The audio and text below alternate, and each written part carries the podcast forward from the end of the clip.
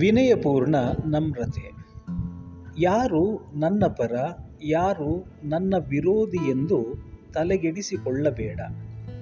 ನೀನು ಮಾಡುವ ಪ್ರತಿ ಕಾರ್ಯದಲ್ಲಿ ದೇವರು ನಿನ್ನೊಡನೆ ಇರುವಂತೆ ಪ್ರಯತ್ನಿಸು.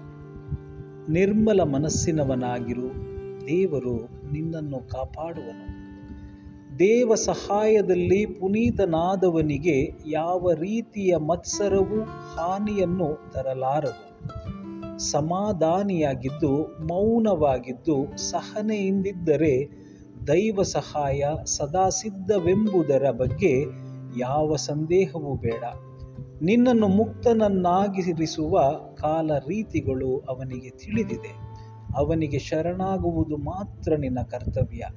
ಎಲ್ಲ ಸಂಕಷ್ಟಗಳಿಂದಲೂ ನಮ್ಮನ್ನು ವಿಮೋಚಿಸಿ ನಮಗೆ ಸಹಾಯ ನೀಡುವ ಕಾರ್ಯ ಅವನದು. ನಮ್ಮ ತಪ್ಪುಗಳನ್ನು ತಿಳಿದು ಇತರರು ನಮ್ಮನ್ನು ಹಂಗಿಸಿದರೆ ಅದು ನಮ್ಮನ್ನು ನಮ್ರನನ್ನಾಗಿ ಮಾಡುವ ಪ್ರಕ್ರಿಯೆಯಲ್ಲಿ ಅತ್ಯಂತ ಸಹಕಾರಿ.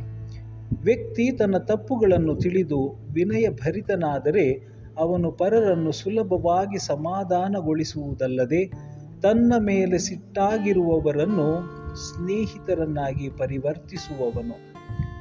ದೇವರು ವಿನಮ್ರನನ್ನು ರಕ್ಷಿಸಿ ಮುಕ್ತಿಪಥದಲ್ಲಿ ಕೊಂಡೊಯ್ಯುವನು ಹಾಗೂ ಅವನನ್ನು ಪ್ರೀತಿಸಿ ಸಮಾಧಾನಪಡಿಸುವವನಲ್ಲದೆ ವಿನಯಶಾಲಿಯತ್ತ ತಾನಾಗಿ ಭಾಗುವನು ವಿನಮ್ರ ವ್ಯಕ್ತಿಗೆ ಅವನ ದಯೆ ಸದಾ ಸಿದ್ಧ. ಅವನನ್ನು ನಮ್ರನನ್ನಾಗಿ ಮಾಡಿ ದೇವರು ಮಹಿಮೆಯ ಉನ್ನತಿಗೆ ಏರಿಸುವನು. ವಿನಮ್ರರಿಗೆ ತನ್ನ ಗೂಢ ರಹಸ್ಯಗಳನ್ನು ಬಿಚ್ಚಿ ತೋರಿಸಿ ಮಮತೆಯಿಂದ ತನ್ನ ಬಳಿಗೆ ಸೇರಿಸಿಕೊಳ್ಳುವನು. ನಮ್ರ ವ್ಯಕ್ತಿ ತನ್ನನ್ನು ಎಷ್ಟು ಹೀನೈಸಿದರೂ ಅಶಾಂತನಾಗಲಾರ. ಏಕೆಂದರೆ ದೇವರೇ ಅವನ ಆಧಾರ ಸ್ತಂಭವೇ ಹೊರತು ಈ ಲೋಕವಲ್ಲ. ಇದರಿಗಿಂತ ಇದರಗಿಂತ ತಾನೇ ಅಲ್ಪನೆಂದು ಅಂಗೀಕರಿಸಿದ ವಿನ ತಾನು ವೃದ್ಧಿ ಹೊಂದುವೆ ಎಂದು ಎಂದಿಗೂ ಭಾವಿಸದಿರೋ.